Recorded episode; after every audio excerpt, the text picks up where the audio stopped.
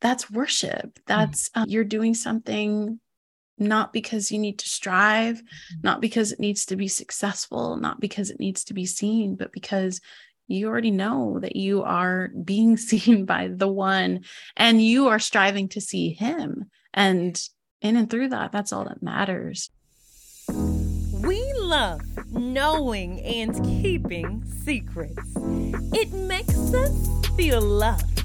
It makes us feel important. It makes us feel valued. But that is the best kept secret. We are loved by the creator of the universe.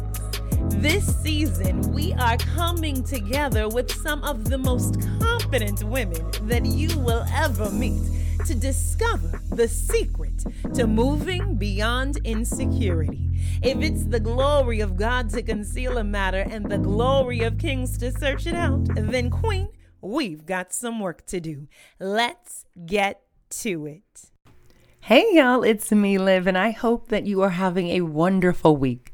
My goodness, y'all, I cannot wait to get into this conversation with you. I really batch these interviews ahead of time so that I have enough time to share them with you and, you know, just really honor each and every one of the guests who comes on. And I have to tell y'all, it is some of the hardest work I've ever done, not because I have to spend so much time doing it, but because I get so excited about who's coming on the podcast that I want to tell you about them immediately. But y'all know, I am incredibly appreciative for every single woman who spends time with us. And I'm grateful that you feel the same way. If you have yet to write a review, please head over and do that. But today, I just want to say thank you to Age Sand, who wrote, Liv has a gift for capturing people's attention, loves Jesus, and is so genuine. The wide range of topics and guest speakers do not disappoint. Thank you, thank you, thank you so much, Age San. I'm incredibly grateful for your words and the time that you took out of your day to write that. And I would love to send you a few books. So if you would just help me to find you, send me a D M on Instagram, let me know that it's you, then I will make sure that we get a book or two over to you. Today, we are going to talk about quite a bit that I believe is just going to enrich your soul and comfort your heart. But as we prepare to do that, I wanted to read a tiny bit of the twenty-seventh division of Psalm with you. This is my absolute favorite psalm of all, and I could read all of it, but I know you want to get into this conversation, so I just want to talk about the first verse as well as the last two. It starts off by saying, "The Lord is my light and my salvation. Whom shall I fear? The Lord is the stronghold of my life. Of whom shall I be afraid?" As we move toward the end of this psalm, we read, "I remain confident of this. I will see the goodness of the Lord in the land of the living. Wait for the Lord. Be strong and take heart and wait for the Lord." Today, we are going to be talking about how to recognize the goodness of God. But one of the reasons that I really feel pulled to this particular psalm and why I felt I should share it with you here is because we have begun to enter into a series of mini conversations about spiritual warfare. And my definition of spiritual warfare is the opposition we experience from the enemy that attacks our intimacy and authority with the Lord. And nowhere is that more true than when we find trouble seeing the goodness of God. It's that goodness that we see that draws us to him. It's that goodness that we see that continues to help us develop intimacy. And when that has been taken away from us, we become quite distant and we really become open to new attacks from the enemy. It's one of the reasons I'm grateful that we're getting into this conversation today. And I really appreciate what authors and scholars have done to study each and every one of the verses in the Psalms that David has written and why he wrote them. However, there is some debate here. Modern scholars tend to share that this psalm was written when David was either mourning the loss of his parents or running from Absalom in exile during his son's rebellion. However, Jewish scholars actually attribute this psalm to a time in David's life at the end when he was backed up against a wall at his weakest point, fighting the Philistines in his old age, and Abishai had to come and rescue him.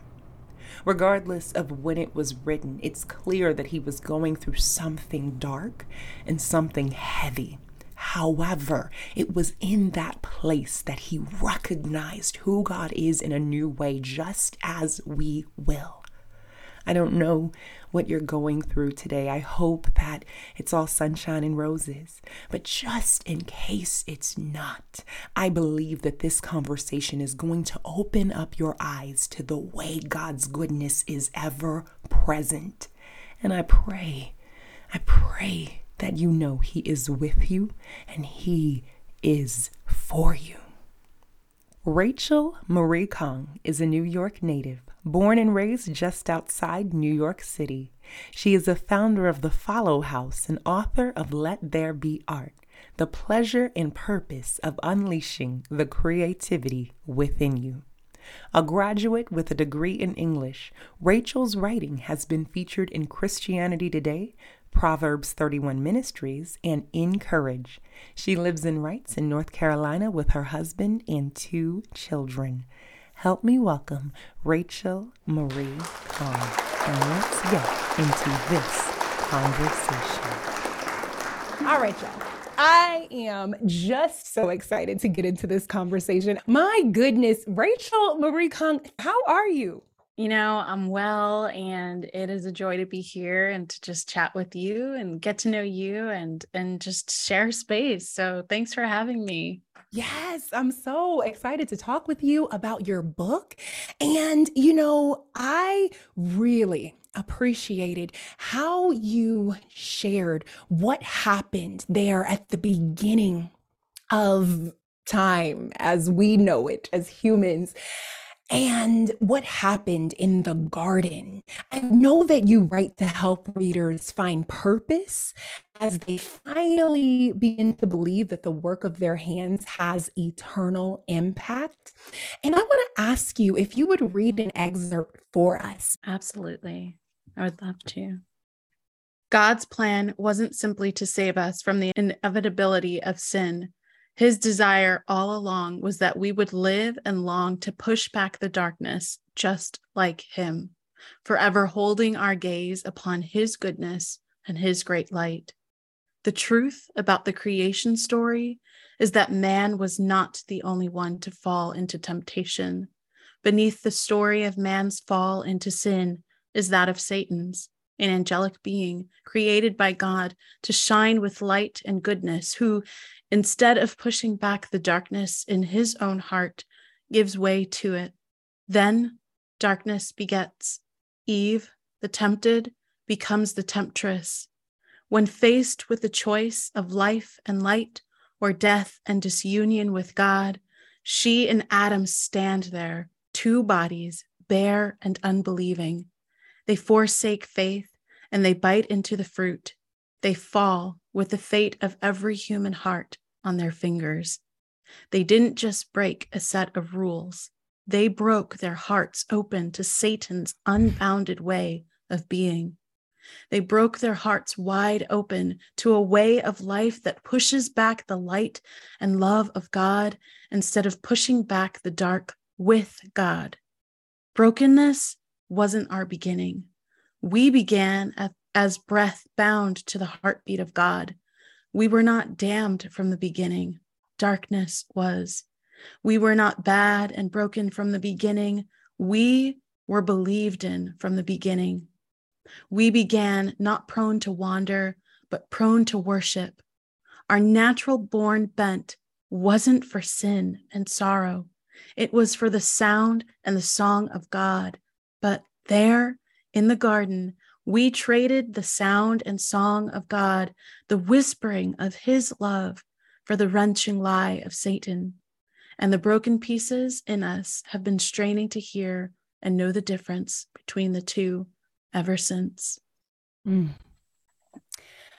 The broken pieces within us have been straining to know the difference. I took a sigh as you were reading, just because every time I read or hear you say, they didn't just break a set of rules. They broke their hearts open to Satan's unbounded way of being. Whew, something within me just breaks, and I just come to a new level of humility as I fall even more deeply in love with God and how he loves us back to wholeness. But I want to ask you, you know, how can our sisters recognize the difference between the whispering of God's love and the wrenching lie of Satan? Yeah. Yeah, that's such a good question. Um, You know, I,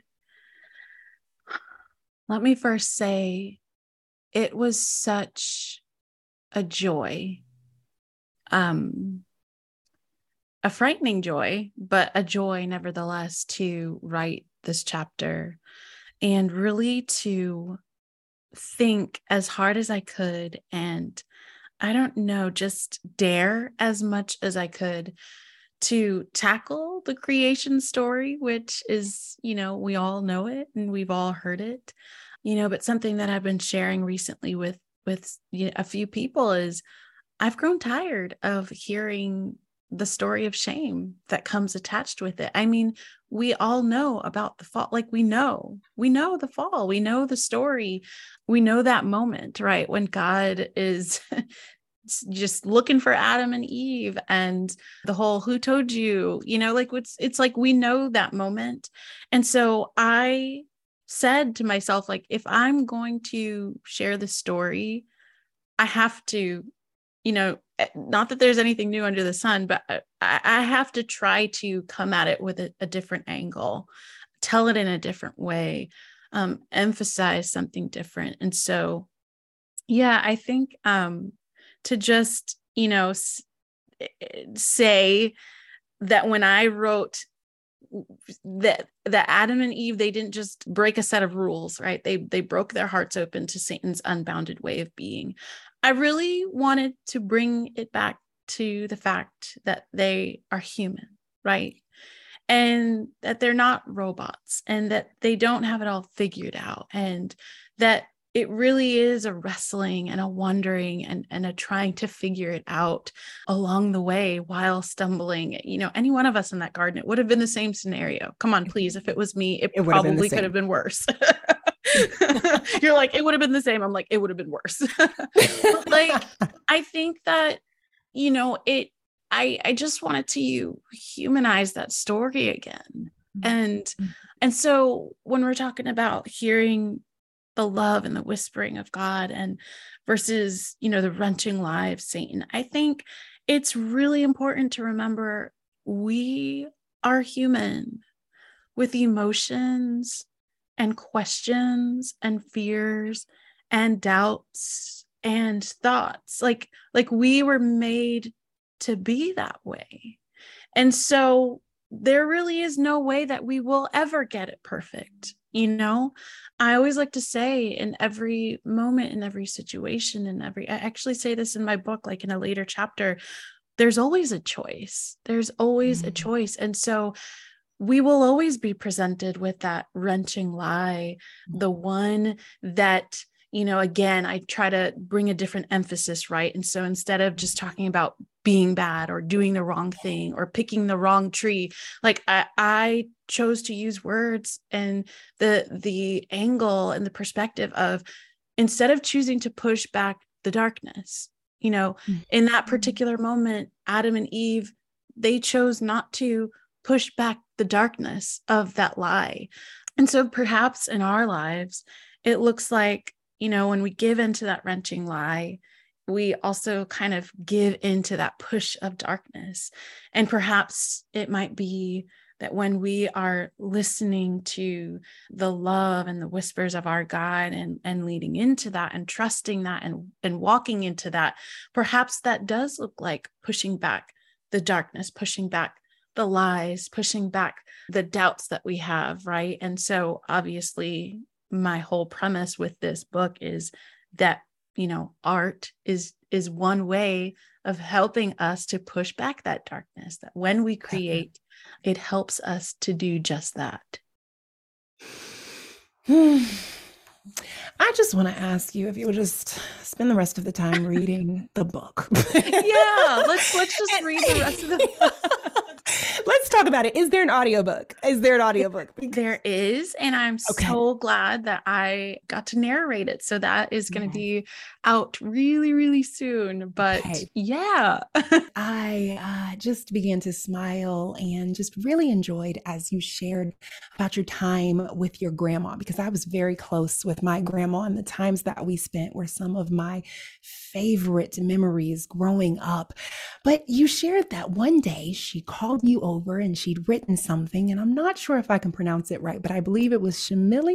Schmily, yeah. Yeah. Okay. And so you talk about these Schmily notes, and you share that, you know, goodness surrounds us to the point that we should be astounded. Mm-hmm. So I just want to ask if you can share a little bit about these Schmily notes and how we can begin to recognize the goodness all around us, especially when we're not producing what we would see or what we would think is the same beauty as our sisters, or we're entrenched in sadness or sickness. You know, can you just help us understand how we can look for it, the goodness all around Absolutely. us? Absolutely. Yeah. Yeah. That's such a tender story, memory that I share in chapter two, Let There Be Goodness. And I just have very fond and tender memories of my grandmother doing just that. You know, she would have these sheets of paper, just you know, scraps that she would like cut up herself. And she always had them tucked away in her kitchen. And so if any of the grandchildren were staying at her house, that would be where she'd grab the paper that would say, here's dinner. It's all packaged up and stuff, you know, but she was a note writer, and, or her grocery notes. She would like write out her grocery notes. I even, I see her handwriting in my head right now. And so, yeah, just, you know, one day she introduces me to this idea of Schmily notes, and she had read it somewhere, seen it somewhere. And it's this idea of, you know, Schmily spelled out the letters. It's see how much I love you. So you actually write out Schmily, and you, the idea is that you write these notes in secret places. And so sometimes it would be on her little scrap sheets, and, you know, it'd be on the table with a note that says, you know, dinner in the fridge, heart G-ma, Schmily, or she, you know, you write it in the dust of a table, right? And so that when whoever, you know, you're doing this with, and they're just kind of going about their day, and maybe they notice it when the light is shining on the table, you're like, oh, there's my little Schmily note. And so just that concept. And, and later, later and years later, we'd end up like texting it back and forth to each other. So it like even got digitized. Right. And yeah. so, but there's this beautiful truth tucked away into that, you know, this idea of like, There, there is goodness in, in our lives, even in the moments and the places where you might not be expecting it, or, you know, t- literally looking for it, that these uh, goodies of truth and, and wonder and God's grace and his mercy and his love and his presence, that these things can be found and experienced right where you are, just tucked into the mundane, you know, and, and that chapter meant so much to me to write. So the, the idea is let there be goodness. And the art form or the art that I explore in that chapter is food. And so let there be goodness. And here's a way that you can experience that goodness is through the food that you prepare, that you eat, through the, the gatherings that you have with your family and your friends, the ones that you love. And the thought of that was just, I have to make sure that I include something, hopefully many things in this book, but at least one thing that we all are touched by, right? Because there are, you know, I just knew like there are going to be people that are like, well, I'm not a painter, I'm not a writer, and I'm not creative. I don't have a creative bone in me. And just like, I've heard it all, right? And so I was like, all right, cool. So let me think of something that touches every one of our lives and something that is filled just innately with beauty and fellowship and goodness, right? And and I just couldn't help but think like around the table, in gatherings, when you're with your people, when you are making meals, when you are partaking of meals made by others. So yeah, it's it's an invitation to see.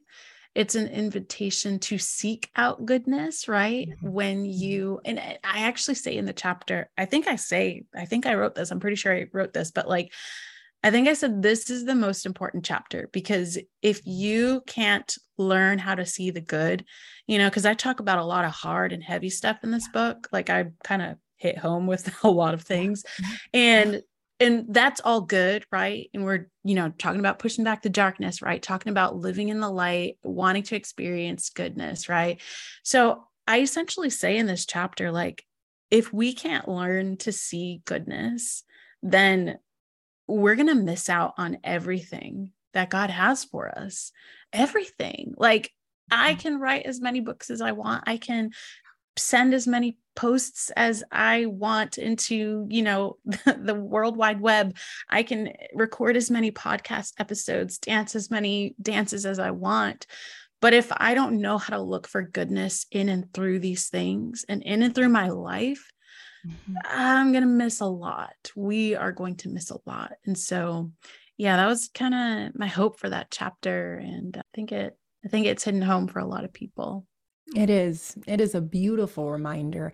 I love that you incorporated the food into this particular chapter because my grandma, when I was little, would give me my own miniature pan so that when she baked yeast rolls for the entire family, I could bake my own little miniature mm. um, pan. And so even to this day, when I get sad and depressed and the holidays last year were really hard for me, I just bake yeast rolls. And it's almost as if she's there with me. You yeah. know, I have haven't gotten the recipe just right, but I can just feel what it felt like to be surrounded by so much love at that time. Mm. You mentioned that God is both artist and audience. And I want to ask you, how have you learned throughout the years to find your affirmation in Him as that audience? Our conversation will be back in just a moment, but for right now, I want to ask, are you the creative, the queen, or the conqueror? Could you be all three? I want to invite you to head over to liv dooley dot com and take the Confident Collaborations Quiz. Together, we are going to walk in our calling more confidently than ever before and engage in kingdom collaborations. This two-minute quiz will help you identify your strengths and even a few areas of growth to help you be everything that God designed you to be. It's at livdooley.com slash quiz, and you can find the link in the description below. Yeah, yeah, that's a great question. You know, there's this, that saying or that statistic, maybe it's both, I'm not sure, but this idea that, you know, ninety percent of an, an iceberg is submerged under the waters with only ten percent, that tip being seen and visible. And I am just so glad that, you know, I'm, I'm still pretty young to have a, a first book out, I think, but I'm not as young as I would have been if it happened right away when I first started on this journey, which was exactly ten years ago. And so I'm, I'm really glad for that. I, I really am. I'm really glad that it took as long as it did, because those ten years, in addition to the years that came before that, where I was just in my journal and writing songs tucked away in my bedroom, or, you know, in the music annex at college, or the music room, the piano rooms in high school, that was my audience of one in terms of writing. And I relished in those years. And I, you know, right now, the season that I'm in, writing is the public art that I make. And so I, I actually don't do very much like journaling type audience of one kind of writing these days.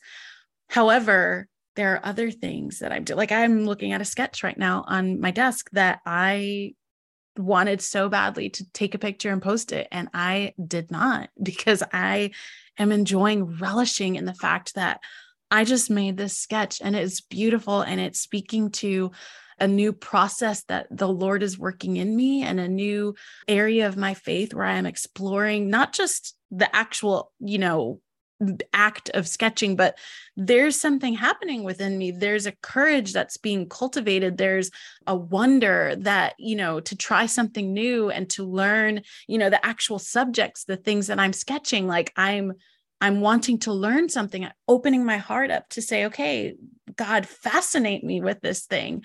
And so I am so big on saying, like, yeah, it's good and it's okay. Or maybe I should reverse that.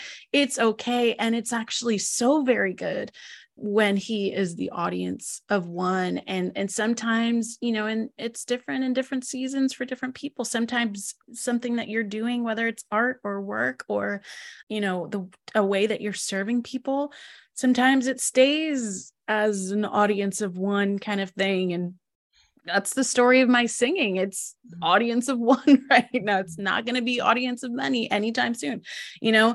And, and then there are things in our lives where we do get to share it with other people, whether that is just for their enjoyment, or or we're actually wanting to that that thing to edify them and to help them and to serve them. And so, yeah, I think that there's such a, a formative, it's worship really, when you allow those certain things to remain private, and, you know, whether it's for a season or, or whether it's for eternity, that's worship. That's um, you're doing something not because you need to strive, not because it needs to be successful, not because it needs to be seen, but because you already know that you are being seen by the one, and you are striving to see him. And in and through that, that's all that matters. So yeah, there's a little bit more to that whole audience of one. God is the artist and the art, the artist and the audience. But the, that main gist is it kind of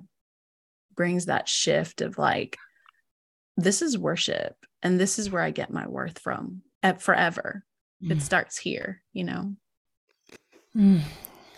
Let's shift how we see the opportunity mm-hmm. that we have to create, sis. Let's shift it. That's so good. Yeah. And I know that somebody needed to hear that, because I definitely needed to hear that. It's a form of worship. You yeah. know, Rachel, you said, uh, God, fascinate me.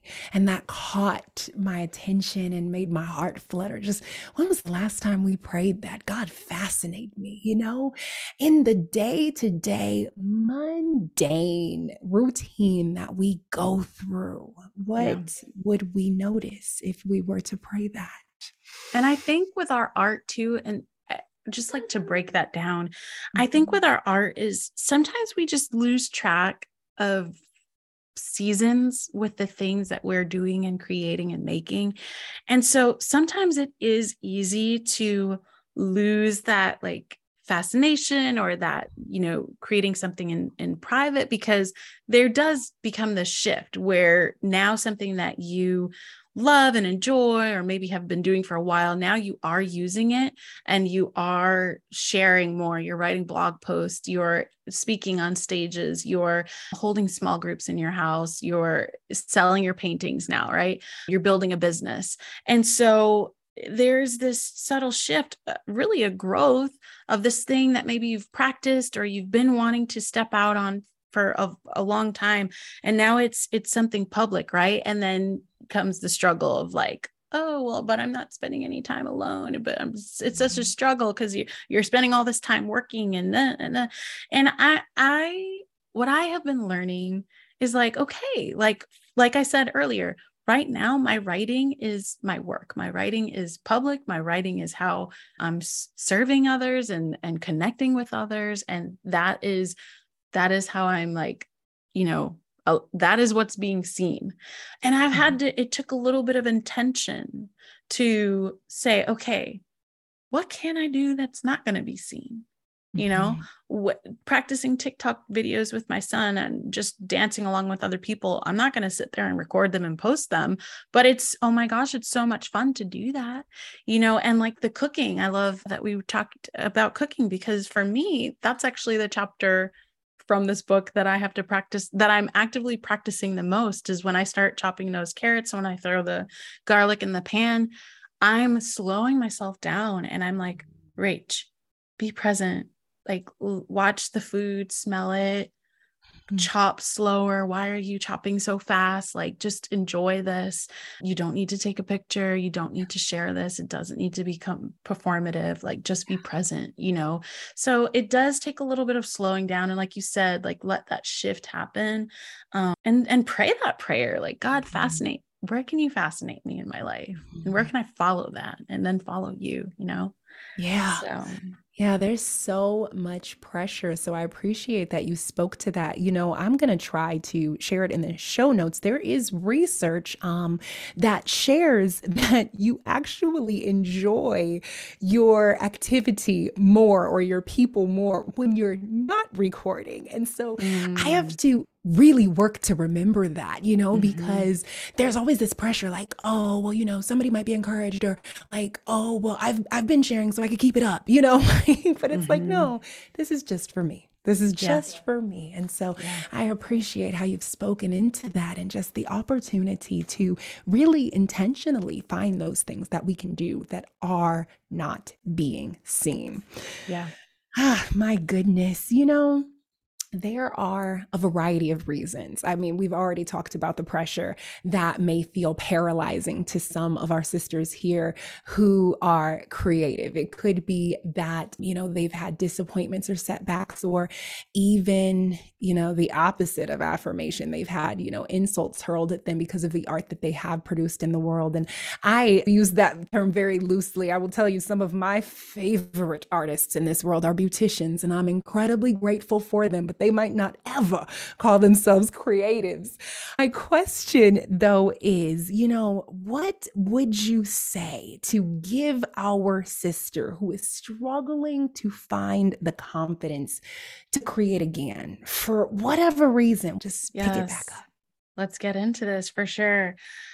I think I'll kind of piggyback on what I was saying, this idea of like, you know, allowing a shift to happen and just giving yourself the space to like, you know, maybe if something's public over here, like what can you do that's different and that can be unseen, right? So I'll kind of piggyback on that thought and just say, I think that sometimes we get so like stuck or hung up on that one thing, you know, and it could be that you used to sing when you were younger and now you like, you're still trying to sing, or, and even though your body has changed, maybe your voice has changed or capacity has changed, or maybe it is, you know, your story is that you have received discouraging comments or, you know, insults were hurled at you for the way that you sing, or, you know, and obviously insert anything. It doesn't have to be singing. It could be dancing. It could be, you know, knitting. It could be doing hair, just like you said. And so my advice is, okay, release your grip on that past mm-hmm. passion. Okay. It doesn't, just because you did it when you were younger, it doesn't mean that's the thing that you have to carry with you into the future, into the present, you know? And I know that there are other lies that go along with that, right? Too, like of, but then I'm going to be seen as inconsistent, or then I'm going to be look, feel, look like I'm wishy-washy. Those were the ones I struggled with, is like when I found myself wanting to try something new, it was like, oh, oh, but now I'm quitting, or I'm giving up, or I'm wishy-washy because I can't just pick one. There is no rule for picking just one, you know? And so I just want to speak that grace and that freedom of like, you're allowed to lay something down if it didn't work for whatever reason, or it hurts to pick it back up. You can leave it. You can leave it for a while. Maybe you'll pick it back up in the future. Explore and try something new. And then, so now along with this idea of like, try something new, try something maybe that you know, you, you are doing, but maybe you never necessarily saw as, as art, like doing hair, right? Just something that you always, you always did your daughter's hair. You always did your niece's hair, but you never saw it as something creative. You never saw it as you were doing art, but hello, you're, you're making, no, you're not making someone look beautiful, but you're helping them to see what is already beautiful. And so you're an artist, you're doing hair, you know? And so I think that one thing that can help you own that and, and see that and, and step into that is to do things in community, do things with other people, finding maybe new people that will encourage and will speak into you trying something new, you cultivating the courage to step out. And it, they don't necessarily have to be like, yeah, girl, you should start a business. You know, like it doesn't have to be that over the top, but it could just be like, you told me you were going to check out this video and try dancing to it. Did you do it? Or here's this funny video that I saw on TikTok. I bet you could try these dance moves. Just people that will walk with you, that aren't going to shut you down, speak insults and lies to you and say, you know, this is a waste of your time. Don't you have enough on your plate? But just finding that those people that are going to be curious and fascinated with you. And also that will help you uh, by inviting you into their process. I think that's been one of my biggest joys is me and one of my buddies. I just, we go back and forth all the time, and she's starting a business. I'm starting a business. Oh, here's where I failed. Oh, here's where I failed too. Oh my gosh, did you see this resource? This could be helpful. So um, I think there's something not only beautiful and empowering about doing, you know, art, creativity, life with others. But that's the way that God intended it to be. You know, I just absolutely love in, in Genesis, you know, we know that God, the Father, God, the Son, God, the Holy Spirit, just the Godhead is present there for that moment where, you know, all of life is being created. And without even having to go like deeply into that, that says something already, yeah. You know? So yeah, I think that those two things, you know, just giving yourself the grace to start something else, mm-hmm. whether it's new or, you know, maybe you've done it your whole life and it's just a new way of looking at it. Like, oh my gosh, I, I have been doing hair. Like, yeah. This is creative. This is art. And then, you know, along with that, just doing it with community. And it doesn't have to be a whole big, it can be a big community, but it, that also could just be one person, mm. you know? So I appreciate just how you have encouraged us to take the pressure off, you know, and however that may look or wherever you may find that you have to keep showing up to do the same thing over and over again. I, I, I struggle with that feeling of being wishy-washy as too. I call it faithless. I'm like, I just want to be faithful, mm. God. I just want to be faithful. And he's like, you are. What? I'm in you. Like, yeah. You know, you've done so many hard things. You're doing other things. Like th- this is okay. You can let it go. And so I found the same freedom as I was reading your book. I, I found that same peace and that joy just returning as I, you know, contemplated the opportunity to create with our Lord in new ways again. And so as, you know, as we kind of wind it down, I want to ask, what is just the one thing that you hope your readers take away from this?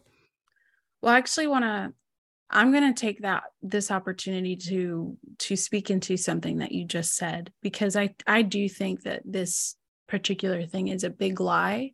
Mm-hmm. I know it's one that I struggled with and had to wrestle with, but that idea of like, well, then I'm not being faithful. Mm-hmm. Um, and that that's a deep one, because we all want to be faithful. We all want to be devoted to this loving God who came and changed our lives upside down and has given us new life. And we love him. Like we, there's no needing to convince anyone on that fact. We love him. We want to serve him. We want to be faithful. Right. And so I do think that that is something that a lot of us struggle with deeply.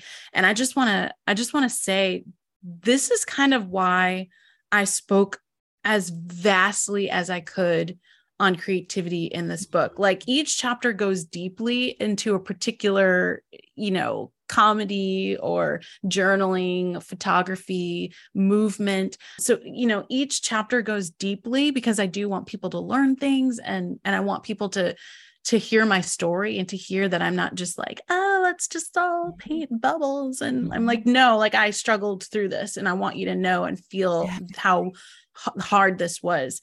But one of the reasons that I tr- really want it to be so vast is to show it doesn't matter what you're doing. It doesn't matter if you are doing hair, if you are cooking, if you are speaking in a small group or you're speaking on a stage, if you're writing poems or you're writing in your journal in a place where nobody is going to see. It doesn't matter if you're a mathematician or you're a thinker and you're the kind of creative that your ideas are all up here and maybe not necessarily, you know, there's anything being created through your hands, but oh my gosh, like your thought process is so creative, so innovative, right? I want people to know that God is always moving and he is always working. And so this idea of pushing back the darkness and loving on people and shining light on, on the good things and seeking out goodness, these are all things that partner with God in his good work in this world and in our lives. And so if you are doing that, no matter how that looks, you are being faithful. And, and our God, you know, we, wh- why do we get so hung up and think like, there's just, there's so much of, we lose like these, this idea of God's timing and mm-hmm. this idea of, he's moving even though we can't see it, you know, and I just, I love fall because it's such a reminder of like the seasonality of things, right? That we are not in control and that there is just, there's just almost this eternal clock that the world is on that, you know, if we just pause and pay attention, we'll be reminded that like all these little schedules and routines and things that we make up for ourselves, it's like, it really doesn't matter the grand scheme of like all that's going on in the world. Right. And so like, I just like to remind people that things in life come in seasons and they go in seasons. And so it's okay to let something end. It's okay to let, you know, a passion change. It's okay to try a new thing, to let it birth up within you. And it's okay if you're in a season of abundance and those books are selling or that business is booming to remain, because that's your summer like that. There's goodness there and, and you're, you're in a good season.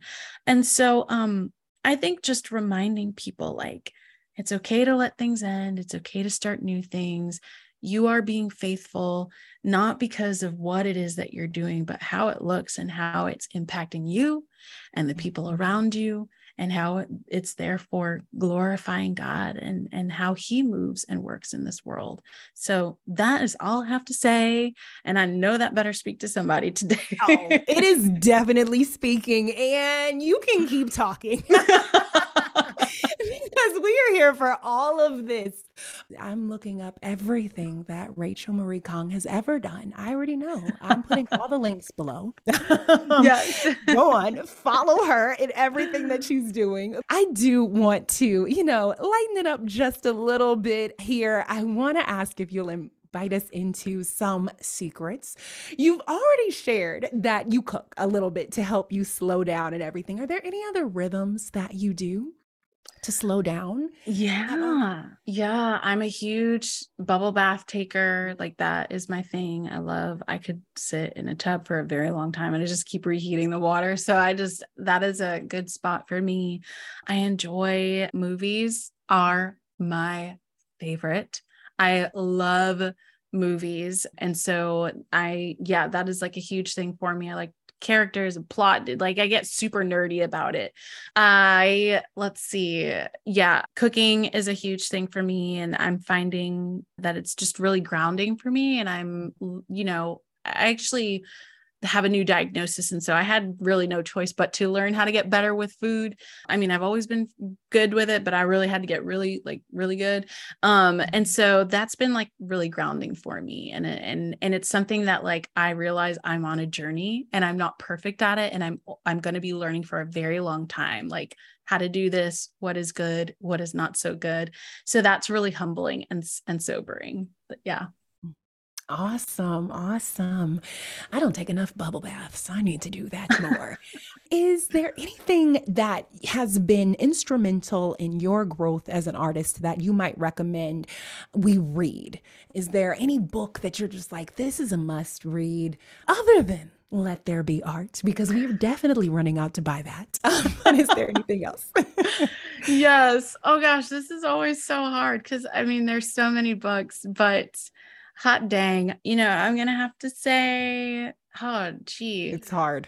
I know. It is hard. I'm trying to like think of maybe what this crowd would enjoy. Okay. Yeah. I think so. You really enjoyed how much I, how I read my book. Mm-hmm. Um, there is a book by Alicia Britt Cole. I believe that's how you pronounce her last name. Now I'm like regretting it. I'm like, okay, probably you should pick someone that you definitely know how to say their name. But I think her name is Alicia Britt, A B C. Yeah. Alicia Britt Cole, anonymous. And so she, I read this book years, years ago, like ten years ago, and also listened to the audiobook. I actually listened to the audiobook first, and then I read the book, but she talks a lot about seasonality. And mm-hmm. so if, If that has spoken to anyone today, this idea of like allowing things to come and go, that would be a really good resource to read. And her, her words are beautiful. The audiobook is just even listening. So if you're in a, you know, low capacity right now and you need an audiobook to listen to, I highly recommend it. It's a, it's a beautiful listen. So yeah. Anonymous. Awesome. Awesome. I'm putting it below. Last thing is, what's bringing a smile to your face these days? Mm, yeah. Okay. Let's get real nerdy. Okay. So hey. You already know movies always make me smile. My kids make me smile, obviously, but I am having a really fun time geeking out. It, I, I would, I'm not going to say I would be embarrassed to admit this, but like literally there is a huge vine on my desk right now. And I went out and got it myself from the backyard. And I have a branch right now. It's right here with persimmons on it. And uh, one of the landscape guys helped me get them down. Oh, but I am having a really fun time searching and learning about flowers, plants, their scientific names, like medicinal uses. And that's like a little bit of what I've been sketching lately. So totally bringing a smile to my face. Yeah. It's like a new obsession. There's kind of a reason for it too. There's different reasons for it, but yeah, I'm kind of like looking at it right now. And there's like a huge branch in the other room. Just oh, I love out there it. Chopping things. I love it. You know, I always, my, my grandma also gardened, and I was just like, mm. whenever I would see her, like, mm. and I had a garden with my kindergartners one year, and I had to fix it because it had to be done so we could grow some stuff. And I spent like three hours out there. I was like, oh my gosh, this is relaxing. Yeah. So that's so cool. That's so yeah. cool. Looking forward to seeing some of those sketches and what you come up with. Yes. From yes, your time on all this study. Yeah. All right. Where can we get this book? Tell mm-hmm. us all the things and where we can find you and everything else. Absolutely. Let There Be Art is available anywhere books are sold. And also on my website, Rachel Marie Kang dot com, you can learn all about the things I'm doing and what I'm up to. I'm also on Instagram at Rachel Marie Kang, and that's where I like to hang out most. So definitely can find me there, but definitely get this book. It will speak into your life. So yeah. Would I'm you so pray glad. Us out? Yeah, absolutely. Thank you for that. Father, I thank you so much for this time and this space. I thank you for this podcast, which makes space for conversations about uh, the things that we're stepping out on in confidence. I just ask that you would speak to every listener and that you would touch their hearts, whatever season that they are in, in life and in their creativity, but that you would speak to them directly with encouragement, with hope, with reminders of your love, with whispers of your love. I ask that you would silence the shame, that you would silence the fears, that you would silence the lies, and that you would bring goodness to the surface. Help us as we cultivate our creativity. And we thank you, we trust you, and we are honored to be faithful servants and stewards of the gifts that you have given us. So we thank you for that, Lord. In Jesus' name we pray. Amen. Amen. His name. Amen and amen. That just blessed my soul. And I pray that you can say the same after this conversation. If that's the case, would you be so kind as to head over to Apple Podcasts or Audible and leave a rating and review? It would truly support this podcast and let the guests know that you value their time. I know I do. Now, in between our time here on the podcast, I do want to let you know that I am at candidliv on Instagram and at livdooley on YouTube. It would be an honor to do life with you. I look forward to the next time. Love you.